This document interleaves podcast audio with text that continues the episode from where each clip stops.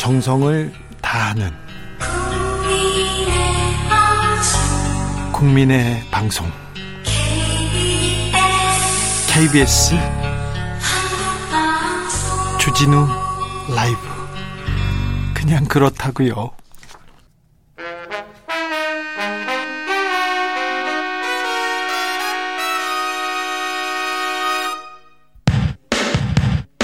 주진우 라이브 돌발 퀴즈. 오늘의 돌발 퀴즈는 객관식입니다. 문제를 잘 듣고 보기와 정답을 정확히 적어 보내주세요. 6.25 전쟁, 유엔 참전 용사 국제 추모의 날인 내일 유엔 묘지가 있는 이곳에서 추모 행사가 열립니다. 오전 11시 정각에는 1분 동안 이곳 저녁에 사이렌이 울릴 예정인데요. 대한민국의 초청으로 7개국 40여 명의 유엔 참전 용사와 가족들도 함께할 예정입니다. 세계 유일의 유엔 기념묘지가 있는 이곳 대한민국 제2의 도시이자 제1의 무역 항인 이 도시는 어디일까요? 보기 드릴게요. 보기 1번 부산, 2번 대전, 3번 울산. 다시 한번 들려드릴게요. 1번 부산, 2번 대전, 3번 울산.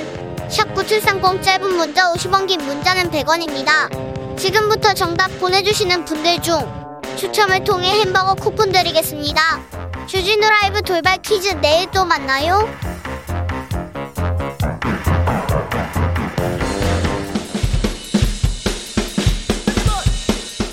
틱탁 틱탁 틱탁. 현란한 입담의 환상 드리블. 오늘 이 뉴스를 주목하라. 이슈 티키타카.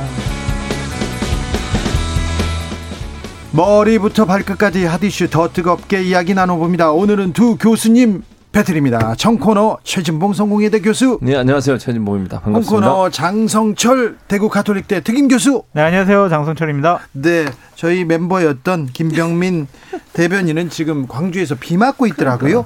과- 비 맞으면서 윤석열 후보 옆에 서 있던데 옆에서 어떤 얘기를 하는지 골똘히 쳐다보고 있더라고요. 이 얘기 듣고 있었습니다. 발언으로 상처받으신 모든 분들께 머리 숙여 사과드립니다. 저는 40여 년 전 5월에 광주 시민들이 대한민국의 민주주의를 위해 피와 눈물로 희생한 것을 똑똑히 기억하고 있습니다. 광주의 아픈 역사가 대한민국의 자랑스러운 역사가 되었고 광주의 피가 대한민국의 민주주의를 꽃피웠습니다. 그러기에 이 시대를 사는 우리 모두는 5월 광주의 아들이고 딸입니다. 제가 대통령이 되면 슬프고 쓰라린 역사를 넘어 꿈과 희망이 넘치는 역동적인 광주와 호남을 만들겠습니다. 지켜봐 주십시오. 국민의힘 윤석열 후보가 광주를 방문해서 사과했습니다. 어떻게 보셨습니까, 최진봉 교수님? 어, 한 번에 사과는 안 된다. 저는 그렇게 봐요. 아, 그래요? 그러니까 사과를 한 것 자체가 뭐 나쁘다고 저는 보지는 않고 사과는 해야죠. 근데 국민, 그러니까 광주 시민들의 신뢰를 얻기 위해서는 한 번의 사과로 끝나서는 안 되고 사과뿐만 아니라 행동이나 정책적 부분을 통해서 어, 5.18에 관련된 본인의 생각을 명확하게 밝힐 필요가 있다. 그러니까 네. 전두환 씨 옹호 발언 때문에 사실 문제가 된 거잖아요. 네. 그렇기 때문에 구- 이 광주 시민들 볼 때는 한번 와서 사과하는 건 이벤트로 생각해요. 그 정도 사과로 끝날 게 아니라 5.18 관련된 정책을 좀 적극적으로 얘기하고 네. 또 앞으로 정말 그 보수 중에도 정말 그 극우적인 성향이 있는 분들은 5.18에서 폄훼하는 일들이 계속 하고 있잖아요. 유튜브 같은 데서. 네. 그분과 명확하게 선 긋는 모습도 보여주고 이런 진정성이 지속적으로 반복돼야만 돌, 에, 마음을 다시 돌릴 수 있지 한 번 가서 1박 2일로 이벤트 한다고 해서 끝날 문제는 아니다. 저는 뭐 사과가 잘못됐다고 얘기하는 게 아니라 네. 사과가 한 번으로 끝날 문제가 아니라고 얘기를 하는 거예요. 장성철 교수님? 늦었지만 잘 가셨다라는 음. 생각이 들고요. 그 상처를 받으신 분들이 제발 그만 좀 사과해라. 그만 좀 와라. 라고 할 때까지 지속적인 사과와 반성이 필요하다라는 생각이 듭니다. 이용섭 광주시장께서 정답을 얘기하신 것 같아요. 세 가지를 얘기하셨는데 첫째, 5.18 민주화 운동을 헌법 전문에 포함시키는 노력을 하겠다라는 약속을 해라. 두 번째, 5.18 진상 규명에 앞장서겠다라는 약속을 해라. 세 번째, 역사 왜곡에 대한 당 차원의 재발 방지 대책을 마련하겠다라는 약속을 해라라고 하셨거든요. 그 약속하시면 될 것 같다라는 생각이 듭니다. 네. 음. 윤석열 후보가 저 청와대에서 축하난 이렇게 보내지 않습니까? 축하난 보내자고 했는데 이철희 정무수석하고 일정이 좀 안 맞아서 아직 못 받고 있는 것 같아요. 면담 일정이. 제가 정확하게 취재해 왔어요. 어. 그래요. 다음 주 월요일 2시에 만나기로 했습니다. 그래요? 근데 왜 지금까지 안 만났냐면 네. 은 예. 계속 그 이철희 수석도 바쁘잖아요. 그러니까 이철희 수석이 얘기한 날짜와 시간에는 또 윤석열 후보가 안 되고 음. 윤석열 후보가 되는 날짜와 시간에는 이철희 수석이 안 되고 이래가지고 계속 미뤄지고 미뤄져서 다음 주 월요일 2시에 만나기로 청와대는 했다. 만난다고 이렇게 시간을 많이 줬다는데요. 그게 D일보에서 네. 조금 네. 이상하게 꼬아서 썼다라고 얘기를 하더라고요. 네. 그래가지고 그 시간들이 안 됐다. 그래서 음. 불필요한 억측, 오해 네. 필요 없다 라는 생각이 듭니다. 그렇습니까? 네. 아, 딱 정리하시네요. 아유, 제가 다 취재해 왔어요. 장, 장 교수가 원래 저렇게 얘기해요 항상 네. 자, 맞는 건 별로 없지만 맞는 거 별로 제가 없어요. 틀린 게 뭐가 있어요? 네? 틀린 것도 많이 있잖아요. 뭐가 있어요? 구체적으로 얘기해 보세요. 있고 맞는 것도 있고 틀린 것도 있고 아, 이래요. 이런 신경전 아, 너무 하시네요, 진짜. 좋습니다. 이런 신경전 아주 좋아. 두 교수들 오랜만에 나와서 어? 댄스 배틀도 하시자고. 아니, 교수님, 진짜 뭐 월요일 날 2시에, 다음 주 월요일 날 2시에 어? 알았어요. 두 분이 만나기로 했다라는 거를 알고 계세요? 모르고 계세요? 아, 몰랐어요. 그런 거 모르잖아요. 그러니까, 알았어요. 제가 정말 정확히 오는 여기 네. 나온다고 취재했어요. 주진우 라이브를 위해서 잘 교수님께서 제가 거죠. 그거는 그 예측은 조금씩 틀리는 적이 있어도 이제 정보는. 정확히 맞는다. 알겠습니다. 네. 예측은 뭐 평론가들 많이 틀린다. 아니 정보도 없고 예측도 안 하시잖아요, 최 교수님은. 예측합니다. 하세요. 자, 윤석열 후보 컨벤션 호가 얼마나 갑니까? 예측 들어갑니다. 최진봉. 저는 어, 얼마 못 갈 거라고 봅니다. 어, 왜요? 그러니까 저는 이렇게 생각해요. 컨벤션 효과가 일정 부분 있는 거잖아요. 예, 예. 그리고 현재 이제 정권 심판론이라고 하는 큰 흐름이 있기 때문에 네. 국민의힘에 대한 어떤 그 국민들의 일정 부분의 지지가 있다고 저는 봅니다. 그러니까 윤석열 네. 후보 개인 개인기라든지 그분의 능력이나 자질 가지고 평가한 문제가 아니고 네. 어쨌든 현 정부에 대한 불만, 현 정부에 대한 심판 이런 여론들이 높다 보니까 예. 대한 세력으로서 국민의힘을 지지하는 부분이 있는 것 같아요. 이제 네. 그런 부분들이 일정 부분 반영돼서 윤석열 후보에게 저는 그 정도의 지금 지지율이 나오고 있다고 보거든요. 근데 이제 문제는 뭐냐면 윤석열 후보가 그러면 대선 후보로서의 자질이나 능력 이런 부분을 잘 보여줘야 할 텐데 그런 부분이 잘 될 거냐. 물론 뭐 모르겠어요. 앞으로 이제 뭐 본인이 어떤 모습을 보여주는지 지켜봐야 되겠지만 그런 부분들이 예전처럼 실현하고 망언하고 이런 일이 계속 반복되면 그런 지지율은 빠질 수도 있다. 그렇게 봅니다. 장성철. 최 교수님의 저 생각은 예측이 아니라 네. 바램과 희망이다라고 말씀을 드리고요. 저는 당분간 갈 것 같아요. 당분간. 왜냐하면은 정권 교체 여론이 높잖아요. 네. 그 여론보다 지금 윤석열 후보가 받는 지지율은 지지율은? 좀 낮아요. 네. 그렇기 때문에 정권 교체 여론이 뒷받침을 해줄 것 같아요.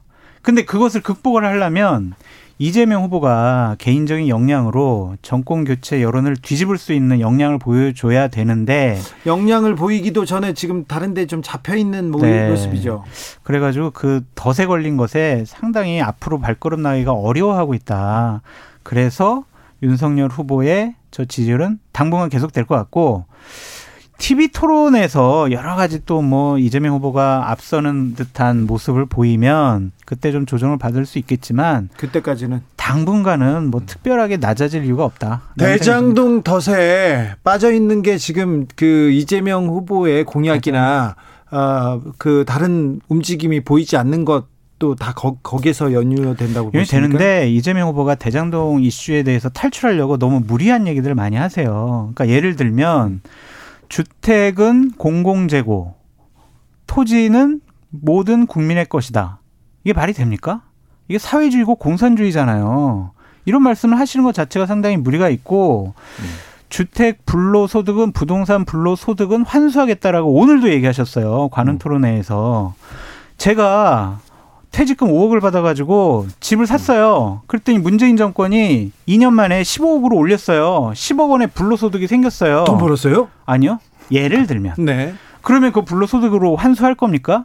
이런 기준도 명확지가 않아요. 그래서 너무 무리한 공약을 남발하고 계신다. 최진봉. 남발은 아니고 아까 뭐 그 예측 두고 지켜보면 알 것 같고요. 네. 그러니까 지지율에 대해서는 네. 그러니까 본인이 너무 단언해서 얘기하면 안 된다고 보고 불로소득이란 말은 이런 얘기예요. 예를 들면 부동산 업자들이 지금 이제 LH 사태나 아니면 대장동 사업처럼 이렇게 사업을 통해서 불법적인 방법이나 아니면 민간업자가 너무 많은 수입을 가져가는 부분 이런 부분들에 대해서 환수하겠다는 얘기라고 생각이 들어요. 그러니까 개인적으로 예를 들어서 지금 장 수장이 장 교수가 예를 들었던 것처럼 집을 본인이 하나 사서 오랫동안 갖고 계셨는데 집값이 오르고 이런 부분에 얘기하는 건 아니라고 봐요 저는. 그러니까 이재명 후보가 얘기하는 불로소득이라는 개념은 민간 사업자들이 부동산 개발을 통해서 엄청나게 많은 돈을 벌었는데 그 부분이 우리가 생각하는 일반 국민이 생각하는 범위의 범위를 넘어갔을 때 일정 부분 공공이익을 환수하자. 왜냐하면 대장동 사건 이후에 국민의힘이나 보수진영에 있는 분들이나 국민들이 많은 부분 거기에서 화가 나 있는 거잖아요.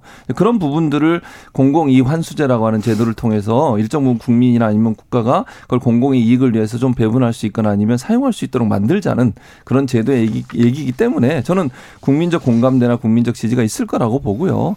그러니까 이게 정상적인 방법으로 돈을 버는 걸 나쁘다고 얘기하는 게 아니라 우리가 생각하는 기대 이상의 수입이 부동산 개발을 통해서 났을 경우 에 그걸 공공이 일정 부분 환수하도록 하는 방안 그 방안을 얘기했다고 생각해요. 반박을 좀 드리면 음. 그 며칠 전에는 그런 식으로 구분해서 얘기하셨어요. 음. 부동산 이익을 환수하겠다라는 것과 택지 개발 이익을 음. 좀 환수하겠다 두 가지로 나눠서 말씀하셨는데 오늘 관훈 토론회에서는 부동산 부당 이익을 환수하겠다라고 그 부분만 얘기하셨거든요. 그래서 제가 문제점을 지적하시는 음, 하는 음, 거다. 음. 왜냐하면 대선 후보는요 정확히 말씀하셔야 됩니다.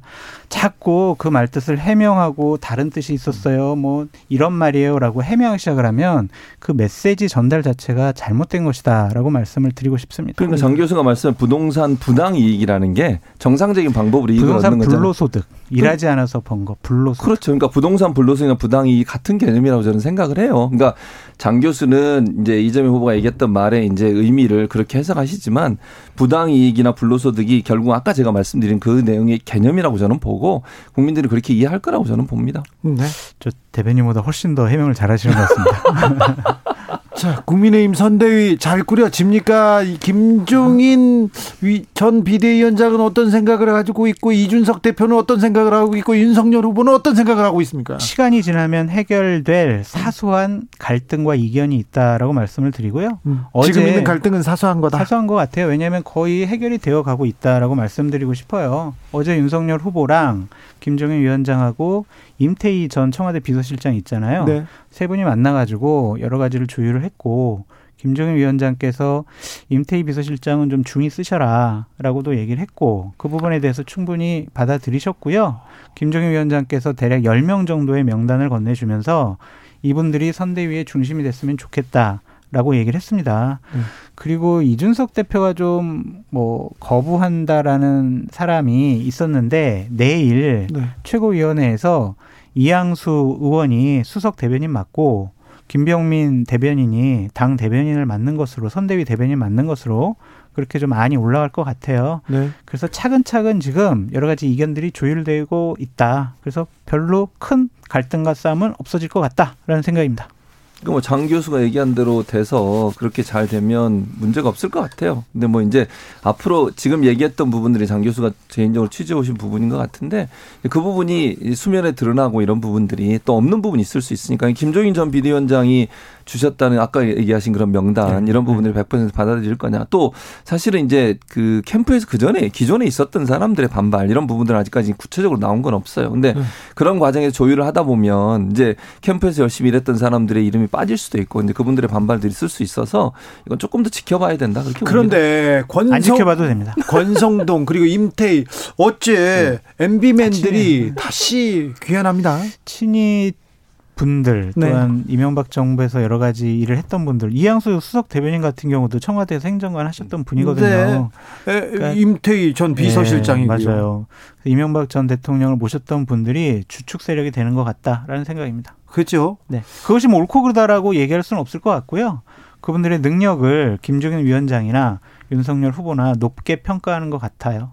지금 윤석열 후보하고 김종인 위원장하고는 그냥 한 배를 탄 탔다고 보면 됩니까? 아직도 둘이서 좀 약간 실력 뭐냐 역 할을 가지고 이렇게 어? 약, 약간 약간의 줄다리기 신경전은 있는 것 같습니다. 신경전이 있는데. 네. 그러니까 그 10명의 명단을 다 받아들일 거는 같아요. 그래요? 근데 그 명단에 이 사람은 요런 역할이 중요해. 선대위에서 이 직책을 줘라고 하는 것을 다 받아들일 것이냐는 좀 두고 봐야 될 것 같은데. 5962님께서 김종인 10명 중에 혹시 최진봉이 있습니까? 없습니다. 네. 장 교수님이 있습니까? 없습니다. 없어요? 네. 왜 장 교수님 없죠? 저는 이미 드럼통에 빠져가지고요. 양성근님께서 그러면 홍준표 의원은요? 홍준표 의원은 본인이 새로운 신당이라든지 네. 다른 일을 하겠다라는 생각과 힘이 없다라고 말씀을 하셨어요. 음. 패자의 권리가 뭐냐면은요. 아, 나는 패배했으니까 약간은 좀 내 화도 좀 내고 좀 불편한 심기를 좀 표출할게요. 라고 하는 거거든요. 그럼 승자의 의무는 뭐냐면요. 그런 패자를 옹호하고 포용하고 넉넉한 마음으로 받아들이고 좋은 달라는 좋은 자리 주고 네. 이러는 게 승자의 의무입니다. 네. 윤석열 후보 측에서 자꾸 뭐 2030 세대들이 뭐 역선택을 했다 이런 생각하지 말고요. 홍준표 후보 쪽에서 해달라는 거를 해주면 됩니다. 뭐 홍준표 캠프 쪽 사람들이 그렇게 많지 않잖아요. 없어요. 네. 그래서 네. 해줄 수 있는 것도 많죠. 네. 그러니까 지금 챙겨야 되는 사람이 조경태, 배현진 정도 되지 않습니까? 뭐 이현주 전 의원, 이현주죠. 네, 그 정도 네. 정도. 네, 그 정도니까. 네. 당연히 한 자리씩 주시면 돼요. 그렇습니까? 네. 거기에 장성철 교수는 없네요. 저는 이제 주진우 라이브에 나와서 평론하는 거를 제 꿈으로 삼고 알겠어요. 하겠습니다. 오칠님께서 요소 요소에 전문가 쓴다고 했는데 캠프도 윤석열 후보 마음대로 못하는구만 이렇게 얘기하네요. 어, 0861님께서 기본 생각이 달라서 다른 얘기하다가 50 질문하면 또 도대료표 될 것 같습니다 하는 분 계시고요. 8891님 말로 하는 사과가 중요한 게 아니라 본인의 주관이 중요하죠. 진정성 어- 진정성 없이 여론에 밀려서 억지 사과하는 모습이 국민은 원치 않습니다. 얘기하는데 진정성을 보일지 한번 지켜봐야 되겠습니다. 그런데요, 민주당 선대위는 메머드급으로 용광로를 꾸리긴 꾸렸는데 사람들도 많이 들어갔는데 잘 돌아가고 있습니다. 잘 돌아가고 있습니다. 어떻게 하세요? 잘 돌아가고 있어요. 아, 본인은 여기 무슨 국민의힘 정보 열심히 빼온다고 저렇게 얘기하더니 네. 자, 잘 돌아가고 청년 있고요. 플랫폼도 만들고 네, MZ 세대하고 소통한다고 하는데 잘 네. 돼가고 있습니까? 네, 잘 돼가고 있고요. 이제 김남국 의원이 사실은 지난번에 수행실장을 하다가 바뀌었어요. 한준호 의원하고. 왜냐면 이제 한준호 의원이 이낙연 캠프에 있었거든요. 그래서 이제 그 뭐 원팀 만들고 통합한다는 개념이 좀 일정 부분 작용 작용했던 것 같고 그래서 네. 이제 어떤 역할을 할지 고민이 있었는데 이번에 이제 뭐 잘 아시는 것처럼 홍준표 후보를 지지했던 2030 세대가 어 탈당 도시도 있었고 또 그 국민의힘에 대한 어떤 실망함 이런 경선 과정에서 이런 부분 때 떨어져 나왔기 때문에 그 부분을 누가 잡느냐가 중요하다고 보여져요. 그런 차원에서 본다고 하면 김남국 의원이 이제 그런 부분을 주도적으로 할 것 같고요. 그래서 20대 30대의 민주당 의원들이 그 팀에 들어가서 20, 30대와 소통하고 그들의 요구 사항이 뭔지를 적극적으로 어, 경청하는 그런 플랫폼을 만든다고 합니다. 2030 세대 이번에는 국민의힘이 조금 음, 자신 있다 지금 자신감을 보입니다. 여론조사를 보면 어느 정도 국민의힘이 더 많은 지지를 받고 있는 것 같습니다. 그것은 이제 민주당이 조국 전 장관 사태 이후에 공정하냐 정의로우냐 이 부분에 대해서 2030 세대들의 분노를 샀기 때문에 왜 또 거기서 조국이 나옵니까? 아니 그때 이후부터 분노를 사가지고 민주당을 좀 외면한 것 같아요. 그래서 그 마음을 되돌리기는 좀 쉽지가 않을 것 같다라는 생각이 듭니다. 그 마음이 윤석열한테는 안 가고 홍준표한테 갔었는데. 네. 네. 그러니까 홍준표 후보한테 간 이유는 얘기하려면 되게 복잡해요. 그 어쨌든 2030들의 마음을 표현을 대변을 해주는 사람이 이준석 대표라고 생각을 했는데 예. 윤석열 후보가 이준석 후보를 무시하거나 네. 뭐또 이준석 대표 없을 때 당에 입당을 하고 탄핵한다 그러고 그런 것 때문에 또 우리의 대변자인 이준석을 무시해 윤석열 싫어 이제 그때부터 시작된 것 같아요. 예.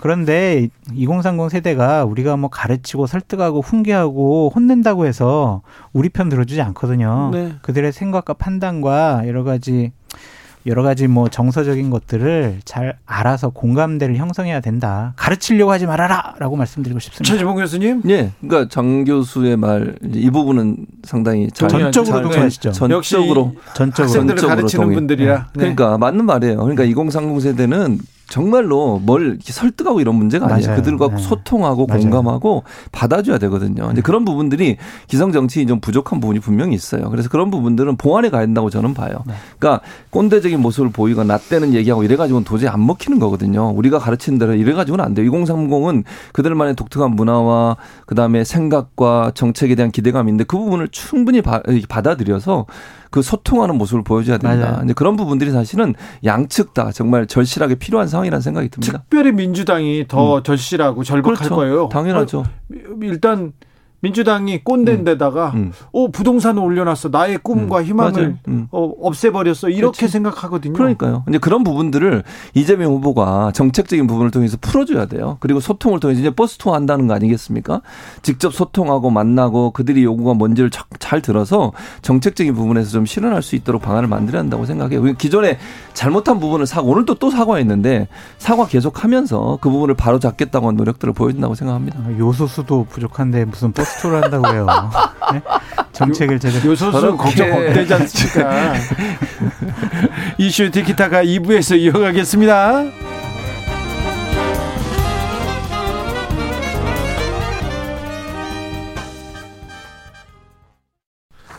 주진우 라이브 함께하고 계십니다. 지역에 따라 2부에서 합류하시는 분들 계시죠? 어서 오십시오. 자리 잡으십시오. 7시까지 함께 해 주십시오. 라디오 정보센터 다녀오겠습니다. 정한나 씨. 이슈 티키타카 이어가겠습니다. 장성철 교수님. 네. 중국에서 요소가 출발했다고 합니다. 다행입니다. 네. 큰 걱정 안 하셔도 될 것 같아요. 버스 투어 된다고. 하셔도 되겠습니다. 이재명 후보님. 아, 그럴까요? 네. 어, 5405님께서 2030 세대의 근본적인 울분이 무엇인지 좀 찾아주세요. 2030 심리를 분석하고 평론하는 기성세대는 많은데 진짜 2030의 목소리를 듣고 이렇게 경청하는 사람들은 없는 것 같습니다. 교수님들은 학생들이 무슨 생각하는지 좀 잘 듣고 계십니까? 예, 얘기를 많이 하고 있고요. 그 네. 친구들이 되게 어려워하는 부분이 일단은 일자리 더라고요. 예. 대학을 졸업하고 나서 나는 무엇을 하면서 살아야 하는가에 음. 대한 가치와 철학, 생계 문제가 한꺼번에 상당히 걱정으로 다가오는 것 같습니다. 네. 그 부분에 대해서 정치권에서 해결해주지 못하는 한 2030 세대의 분노가 계속될 것으로 보여집니다. 0529님께서는 2030도 중요하지만 4050의 마음은 누가 헤아려 주, 헤아려 주나요? 샌드위치 세대인데 외로워요. 그렇죠. 아무래도 4050도 어렵죠. 사실은 예. 자식 키워야 되지. 장 교수도 이제 50대잖아요. 네. 그러니까 애들 키우고 이런데 얼마나 힘듭니까? 근데 그런 힘듭니다. 그러니까요. 집안 집안 집안칸 마련하는 것도 힘들고 네. 이런 부분이 있기 때문에 잠깐 울고 오셔도 그래서 전 세대가 다 중요하고 예. 근데 이제 특히 2030 세대가 지금 상황에서 가장 어려운 부분은 분명히 보여요. 그렇죠. 왜냐하면 그래도 50대들은 예전에 취업하고 이런 게 그렇게 그렇죠. 크게 문제는 아니었거든요. 대학 졸업하면. 근데 요즘은 대학 졸업에도 취업이 안 되는 상황이니까 그 부분은 정말 정치권이 네. 정신 똑바로 차려 해결해야 한다고 생각합니다. 자, 자 중요한 이슈로 음. 넘어가기 전에 어, 문재인 대통령의 딸이 청와대에서 거주합니다. 네. 관저에서 거주합니다. 네. 이걸 아빠 찬스라고 네. 공격하고 나섰습니다. 국민의힘에서 아빠 찬스입니다. 음, 그렇게까지 공격할 필요는 없을 것 같고요. 법적으로도 문제 없지만 상당히 이례적인 일이다라고 말씀드려요. 그러니까 결혼한 자녀가 청와대에서 대통령인 아버지와 함께 산 적이 한 번도 없어요. 상당히 이례적입니다. 그래서 문다희 씨가 가정적으로 어떠한 일이 있는 것이 아니냐 그러한 또 의문과 추측이 나오고 있는데 저는 청와대에서 이런 입장 안 했으면 좋겠어요. 우리 법적으로 문제 없어요. 더 이상 언급할 수가 없어요. 경호상 문제 더 이상 터치하지 마세요라고 하는 게 아니라 지금 모든 국민들은 집 문제 때문에 상당히 고통스러워하고 있습니다. 내 집 한 칸 마련하고 월세 전세 가격 마련하느라고 힘든데 아니 1년 전에 태국에서 한국으로 돌아온 대통령의 따님은 청와대에서 저렇게 큰 저택에서 관저에서 살고 있다? 국민들은 이런 포인트에서 분노하는 거다. 국민의 정서상 이것은 상당히 여러 가지로 문제다. 문제 삼지 않겠다면서. 그러니까 앞뒤가 안 맞아요. 자, 앞에는 최지봉 별 교수님. 문제 없다. 그렇게 문제 삼으면 안 된다고 그러고 본인이 더 크게 문제를 삼고 있네요. 정서법상. 그러니까, 그러니까 물론 이제 지금 장 교수 얘기했듯이 정서적으로 그런 부분에 대한 생각이 있을 수 있다고 봐요 저는 충분히. 또 한편으로 다른 정서로 보면 뭐 어떤 이유가 있는지는 이제 자세한 거 우리가 모르니까 모르지만 이제 부모 입장에서 자녀가 이제 어떤 상황에 빠져 있고 그런 부분들을 어 함께 하기 위해서 이제 불가피하게 함께 생활해야 되는 상황이 있을 수도 있다고 봐요. 대통령은 만 백성의 부모입니다. 그러니까 그래서 만 백성을 다 그렇게 포용하실 거라고 봐요. 그래서 저는 물론 이 부분을 뭐 도덕적으로 또는 이런 부분으로 공격하는 야당 뭐 그럴 수 있는데 이게 너무 심하면 저는 그렇죠. 제가 볼 때 그렇게 좋은 결과로 나오지 않을 것 같아요. 알겠습니다. 02사모님께서 5060도 마찬가지입니다. 아들 결혼시켜야 하는데 집 살 돈이 없어요.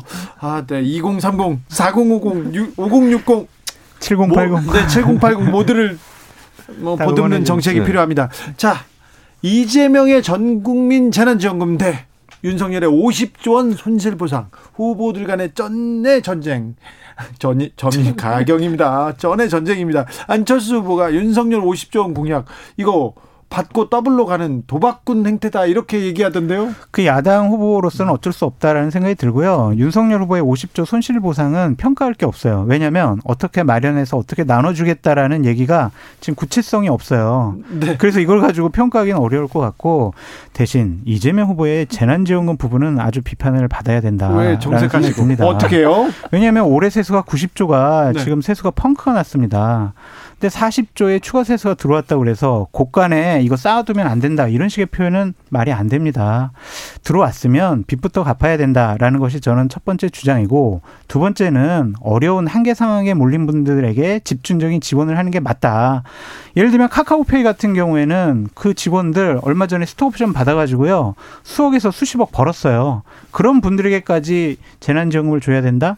솔직히 받아들이기가 어렵고요. 마지막으로는 새로운 정부가 내년 3월 9일날 탄생하잖아요. 돈을 좀 아꼈다가 그 정부가 정책적으로 어떻게 사용할지를 저축성으로 좀 남겨두는 것도 옳은 정책 아니냐라는 생각이 듭니다. 최진봉 일단 아까 그 윤석열 후보가 50조 한 거 구체성이 없어서 평가할 수 없다고 하는데 그럼 비판하셔야죠. 저는 그렇게 보고요. 네. 또 만약 이재명 후보가 얘기했으면 비판하셨을 거예요. 분명히 우리 장 교수께서. 그런데 또 윤석열 후보가 구체성이 없어 구체성이 없으니까 더 비판을 받아야지. 그런 계획도 없이 이런 얘기하면 안 된다고 보고 이제 관점의 차이라고 보는데 장 교수 얘기했듯이 그런 부분도 우리가 고려할 부분은 있어요. 근데 이재명 후보가 얘기하는 돈은 그러니까 빚을 갚는다는 표현을 장 교수가 하신 거는 뭐냐면 추경 예산을 많이 하다 보니까 우리가 이제 국채를 발행해서 했잖아요. 그것 때문에 빚이 생겼고 그걸 먼저 갚는 게 중요하다고 말씀하신 건데 그 부분도 일면 타당한 면이 없지 않아 있어요. 저는 그렇게 보는데 다만 이제 저는 이렇게 생각해요. 이 세수가 더 들어온 거 40조가 세수가 더 들어온 거 원래 우리가 올해 들어올 국세를 생각했던 것보다 더 많이 들어온 거니까 이걸 어디에 사용할까를 고민을 해야 되는데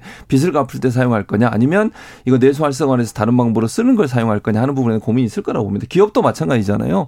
예를 들면 초과적으로 추가적으로 무슨 돈이 생겼을 때 이걸 빚을 청산하는 데 쓸 거냐 아니면 재투자를 할 거냐의 문제라고 저는 보는데 그런 차원에서 본다고 하면 이재명 후보 입장에서는 이걸 재난지원금이라고 하는 게 지역 화폐나 지역에서 쓸 수 있는 돈으로 지급이 되잖아요. 그걸 통해서 내수를 좀 활성화해서 경제를 살리겠다는 의도라고 보여지기 때문에 이게 그냥 단순히 돈을 줘서 저축성으로 누군가에게 뭐 저축하게 주는 돈이 아니라 소상공인 자영업자들을 운영하는 지역 상권의 일정 부분 활성화를 통해서 어 지역의 경제 활성화에 도움이 되는 경제 정책의 일부분이라고 보여지기 때문에 그런 점에서 긍정적으로 평가합니다. 근데 정책적으로 좀 판단해봤으면 좋겠어요. 그러니까 지금 소비가 활성화되지 않는 게 음. 돈이 없어서 그런 건지 아니면은 영업 시간을 제한을 해서 돈을 쓰고 싶어도 못 쓰는 사람들이 많은 건지 영업 시간은 이제 풀었잖아요. 풀었잖아요. 그러니까 그거를 한 달 정도 음. 좀 효과를 봤으면 좋겠어요. 지금 보복 소비하겠다고 음. 지금 준비하는 분들도 많이 있잖아요. 그래서 좀 너무 성급하게 결정 안 했으면 좋겠다라는 그, 생각이 듭니다. 예, 말씀하신 것처럼 성급하게 하는 게 아니고 내년에 지원하는 거예요. 1월 달에 만약에 준다고 하더라도. 확정했잖아요. 예, 1월 달, 그러니까 1월 장성철 달에 교수님. 한 달 정도 있다가 재난지원금 지급이 민심에 선거에는 영향을 미치는군요. 아유 돈을 주면은 당연히 좋잖아요. 저도 솔직히 주면 안 됩니다라고 하지만 받으니까 좋더라고요. 그래요? 네, 그래서 그걸 우려하는군요. 네. 역시 솔직합니다. 그러니까. 어, 6540님께서 재난지원금 집어치우세요. 집세를 내라는 것도 아니고 전기 수도세를 내는 것도 아니고 쇼핑을 하라니 쇼핑을 하라고 주는 건 아닙니다만 네. 오드리님께서 모두에게 줘야죠. 그래야 공평해요. 많이 버는 사람 그만큼 세금 많이 냅니다. 그 사람들한테 가는 돈을 왜 불편해합니까? 그렇죠? 일견 그 말도 타당합니다. 네. 여기까지 할까요? 네. 오늘도 감사했습니다. 이슈 티키타카 최진봉 장성철 두 교수님 감사합니다. 감사합니다. 감사합니다. 정치 피로, 사건 사고로 인한 피로, 고달픈 일상에서 오는 피로. 오늘 시사하셨습니까? 경험해 보세요. 들은 날과 안 들은 날의 차이. 여러분의 피로를 날려줄 저녁 한 끼 시사. 추진우 라이브.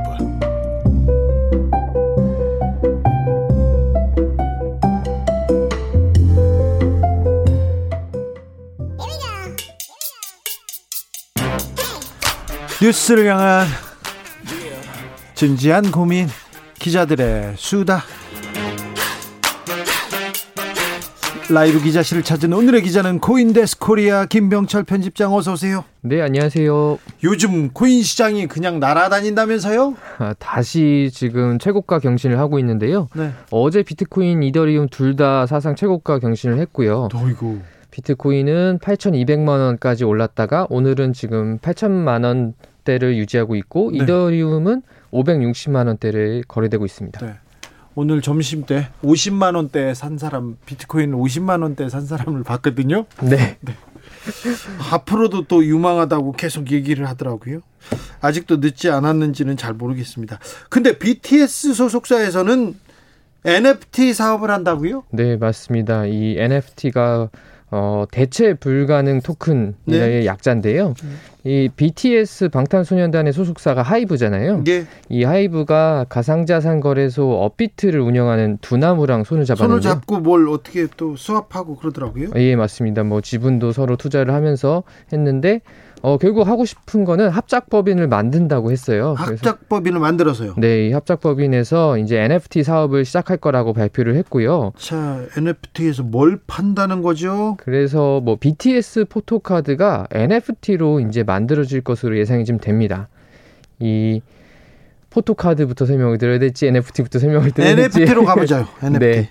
어, NFT는 이제 블록체인 기반의 가상 자산의 한 종류예요. 그러니까 예. 코인 중에 한, 한 어떤 특성이 있는 코인인데 이게 이제 기존 코인과 좀 다른 점은 NFT 코인은 이 하나하나의 코인이 좀 고유한 특성을 가지고 있다.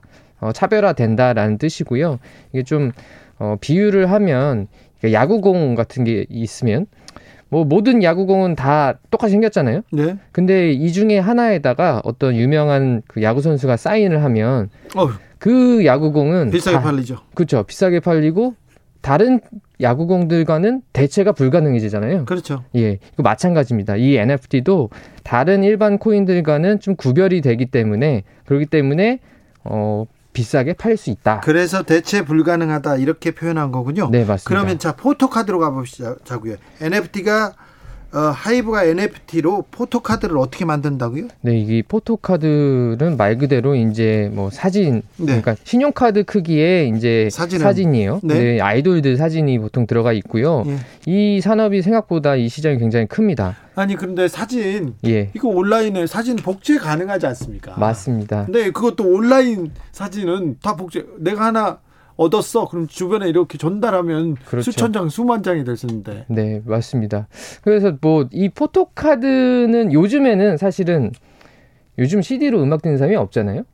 네. 네, 다 스트리밍으로 듣는데 네. 근데 한국에서는 CD 판매량이 계속 늘어요. 네. 그 이유는 그 CD를 사면 그 안에 그 실물 포토카드가 들어 있거든요. 예. 근데 그걸 그 포토카드만 또 판다면서요? 맞습니다. 그거를 요즘에는 막 그 팬들이 수십 장씩 CD를 사서 그 안에 있는 CD마다 다른 사진이 있거든요. 네, 포토카드만 딱 빼고 CD는 버리는 요즘 이런 시대인데 예.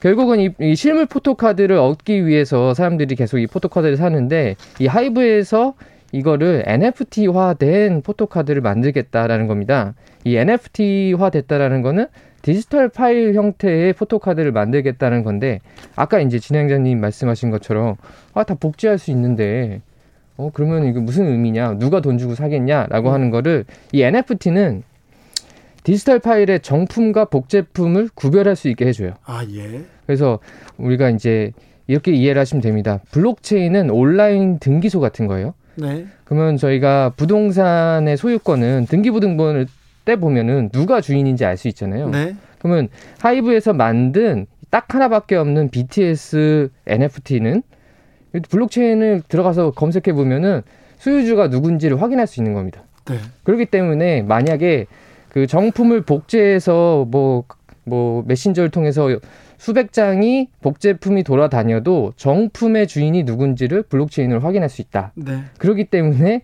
그 NFT 가격이 비싸질 수 있고 네. 거래될 수 있다라는 겁니다. 그래서 요새 명품 명품 뭐 의류 회사에서 네. 가방도 핸드백도 그렇죠. 이렇게 사진 NFT로 만들어서 봤는데 그게 천만 원 넘- 넘게 발, 아, 참. 아, 이해가 안좀 된다. 알수 없는 자, 이해가 안 돼도 NFT 알아야 됩니다. 네. NFT 시대로 가고 있기 때문에 여러분 공부해야 됩니다. NFT 어디에서 구입합니까? NFT를 살 수 있는 곳은 많습니다. 근데 네. 이제 뭐 요즘에는 그 카카오톡 카카오 계열사에서도 이제 클립이라는 어, 앱 서비스를 만들어서 거기서 살 수도 있고요. 네. 혹은 오픈시라는 게 이제 글로벌에서 제일 큰 이 NFT 장터인데요. 온라인 장터인데 거기 가서 사실 수도 있습니다. 아, 아무튼 NFT 활용하는 가수들, 예. 어, 뭐 문화인들, 연예인들 많겠네요. 맞습니다. 지금 뭐 한국에서도 계속 늘어나고 있고요. 외국도 네. 마찬가지인데 일단은 지금 BTS가 이 시장에 뛰어들었다라는 거는 굉장히 이 엔터테인먼트 시장에 큰 영향을 좀 미치고 있고 앞으로 아, 다른 연예인들도 지금 활동하고 있습니까? 어 BTS급은 없고요. 네. 지금 BTS가 제일 크죠, 사실. 네. 네. 외국에서도요. 네, 맞습니다. 뭐 패리스 힐튼이라든지 뭐 예전에 그 유명했던 분들은 이미 다 몇 년 전에 만들었고 이제는 지금 유명한 사람들도 막 만들고 있습니다. 지금 게임 미술, 미술에서도 NFT 계속되고요. 네, 맞습니다. 음악도 그렇고요. 그렇죠. 미술품은 사실 NFT랑 가장 잘 맞아요. 요즘에는 뭐 한 그림 같은 경우도 에디션으로 나오잖아요. 네. 그래서 뭐 한 50개 에디션 나오면 각자 이 각 가격들이 다 다르게 팔리고 네. 요 포토카드도 앞으로는 NFT화돼서 이렇게 미술품 팔리듯이 네. 계속 거래되고 가격이 오르는 형태가 될 수도 있을 것 같습니다. 557님께서 NFT 어렵다. 어려워도 좀 공부해야 될 것 같습니다. 비트코인 모두 모두가 저평가했습니다. 사실 사라져 버린다. 실체가 있냐 이렇게 했는데 지금 엄청난 교환 가치를 갖게 됐고 지금 비트코인이나 이더리움 가상화폐가 사라진다. 이렇게 얘기하는 사람 없어요. 없어요. NFT의 미래도 비슷합니까? 아, 뭐 이렇게 말씀하신 분이 있어요. 비트코인 좀 버으로 돈을 많이 버신 분 중에 10년 후에 비트코인 가격이 어떻게 될 것이냐, 예. 뭐 10억을 가거나 영원이 되거나 예. 둘중 하나일 가능성이 높다. 예. 그거를 이게 가치는 정말 사람들이 가치가 있다고 판단을 해야 가치가 있는 거거든요. 예. 사람들이 팔기 시작하면은 진짜 영원이 될 수도 있는 건데 네. 지금은 음, 상당히 많은 사람들이 가치가 있다라고 생각해서 지금 8,200만 원까지는 간 거죠. 네. 김상민님께서 NFT 대체 불가 주진우 라이브 아 이분 모셔야 되겠네 공개 방송에 오시면 저희가 네 특별히 잘, 잘 모시겠습니다. 지난주에 미국이 테이퍼링 시작했다고 발표했습니다. 네, 맞습니다. 이제 돈 풀지 않겠다는 건가요? 아, 돈 푸는 건 줄이기를 시작했다라고 네. 하면 정확하고요. 예. 그래서 뭐 미국 연방준비제도가 이번 달부터 테이퍼링을 시작한다. 그 테이퍼링은 양적 완화를 축소하는 걸 뜻하죠. 네. 그래서 어 이게 지난해 3월 달에 코로나 19 사태 이후로 이제 경제 그 충격을 지금 방어하기 위해서 네. 계속 미국의 연준이 매달 1,200억 달러의 채권을 사들였어요. 네. 이게 우리 돈으로 141조 원 정도 되는데, 그러니까 시장에 계속 돈을 풀어왔던 거죠. 근데 이거를 이제 20개월 만에 줄이기 시작하기로 한 거고요. 돈 풀기를 서서히 줄인다. 그 다음에는 금리 인상이다. 이런 예측이 있습니까? 네, 맞습니다. 어, 테이퍼링 다음은 금리 인상으로 예측이 되는데요. 네. 일단 연준은 지금 당장 기준금리 조기 인상에는 선을 좀 그었습니다. 네. 하지만 이제 내년 금리 인상 시나리오는 거의 확정적이다라고 시장에서 좀 어, 예측을 하고 있고요. 지금 물가가 계속 오르고 있지 않습니까? 맞습니다. 그 지금 두 가지 조건이 있는데요. 어, 물가와 실업률이에요. 그래서 미국이 지난 9월 물가 상승률이 이제 13년 만에 최고 수준인 5.4%까지 치솟았는데요. 13년 만에 최고랍니다. 네. 근데 이제 아직 실업률이 지금 4.6%거든요. 이거는 이제 연준의 목표치인 3.8%에는 미치지 못해 가지고 만약에 어 내년 말까지 실업률이 좀 줄어들면 그 이제 금리 인상의 조건이 충족이 된다라고 보는 거죠. 네. 그렇군요. 우리한테는 또 걱정이 그런데 미국 주가는 지금 계속 좋습니다. 좀 호황이죠. 네. 왜 우리는 좀 안 좋습니까? 네, 뭐 그 지금 이 테이퍼링 발표가 나온 다음에도 뭐 요즘 계속 미국 증시가 좋았어요. 예. 어, 사상 최고가를 경신했는데 반대로 이제 코스피나 국내 증시는 좀 어, 상승하지 못하고 있었습니다. 근데 네. 이게 약간 이제 외국인들이 좀 많이 팔고 어, 국내 시장에서는 꽤 많이 팔았습니다. 팔, 팔고 나갑니까? 국채 국채 금리 인상하고 이것도 관계가 있습니까? 어, 이게 어쨌든 다 연결이 되어 있죠. 그래서 지금 국채 금리 인상이 좀 상당히 많이 올랐습니다. 이게 네. 3년 만기 국국채 금리가 저희가 이제 보통 대출 금리의 선행 지표 역할을 좀 하고 있거든요. 그래서 이 3년 만기 국구채가 오르면 어, 대출금리도 오르겠구나 이렇게 생- 어, 예측할 수 있는데 지난 2월만 하더라도 이 국구채 금리가 연 1%대를 밑돌았는데 뭐 지난 8월 달이죠. 이때는 한은의 금리 인상 이후에 지금은 2%까지 이제 오른 상태입니다. 많이 올랐네요. 네. 결국은 대출 금리가 늘어나고 있다라는 거고요. 지금 4대 시중은행의 혼합형 주택 담보 대출 금리는 지금 5%를 넘었습니다. 네. 근데 앞으로 이제 하느니 추가로 금리를 인상하면 올해 안에 대출 금리가 6%까지 되는 거 아니냐라는 예측이 지금 나오고 있습니다. 알겠습니다. 네. 네. 잘 들었습니다. 기자들의 수다 김병철 편집장이었습니다. 감사합니다. 감사합니다. 교통정보센터 다녀오겠습니다. 김한나 씨.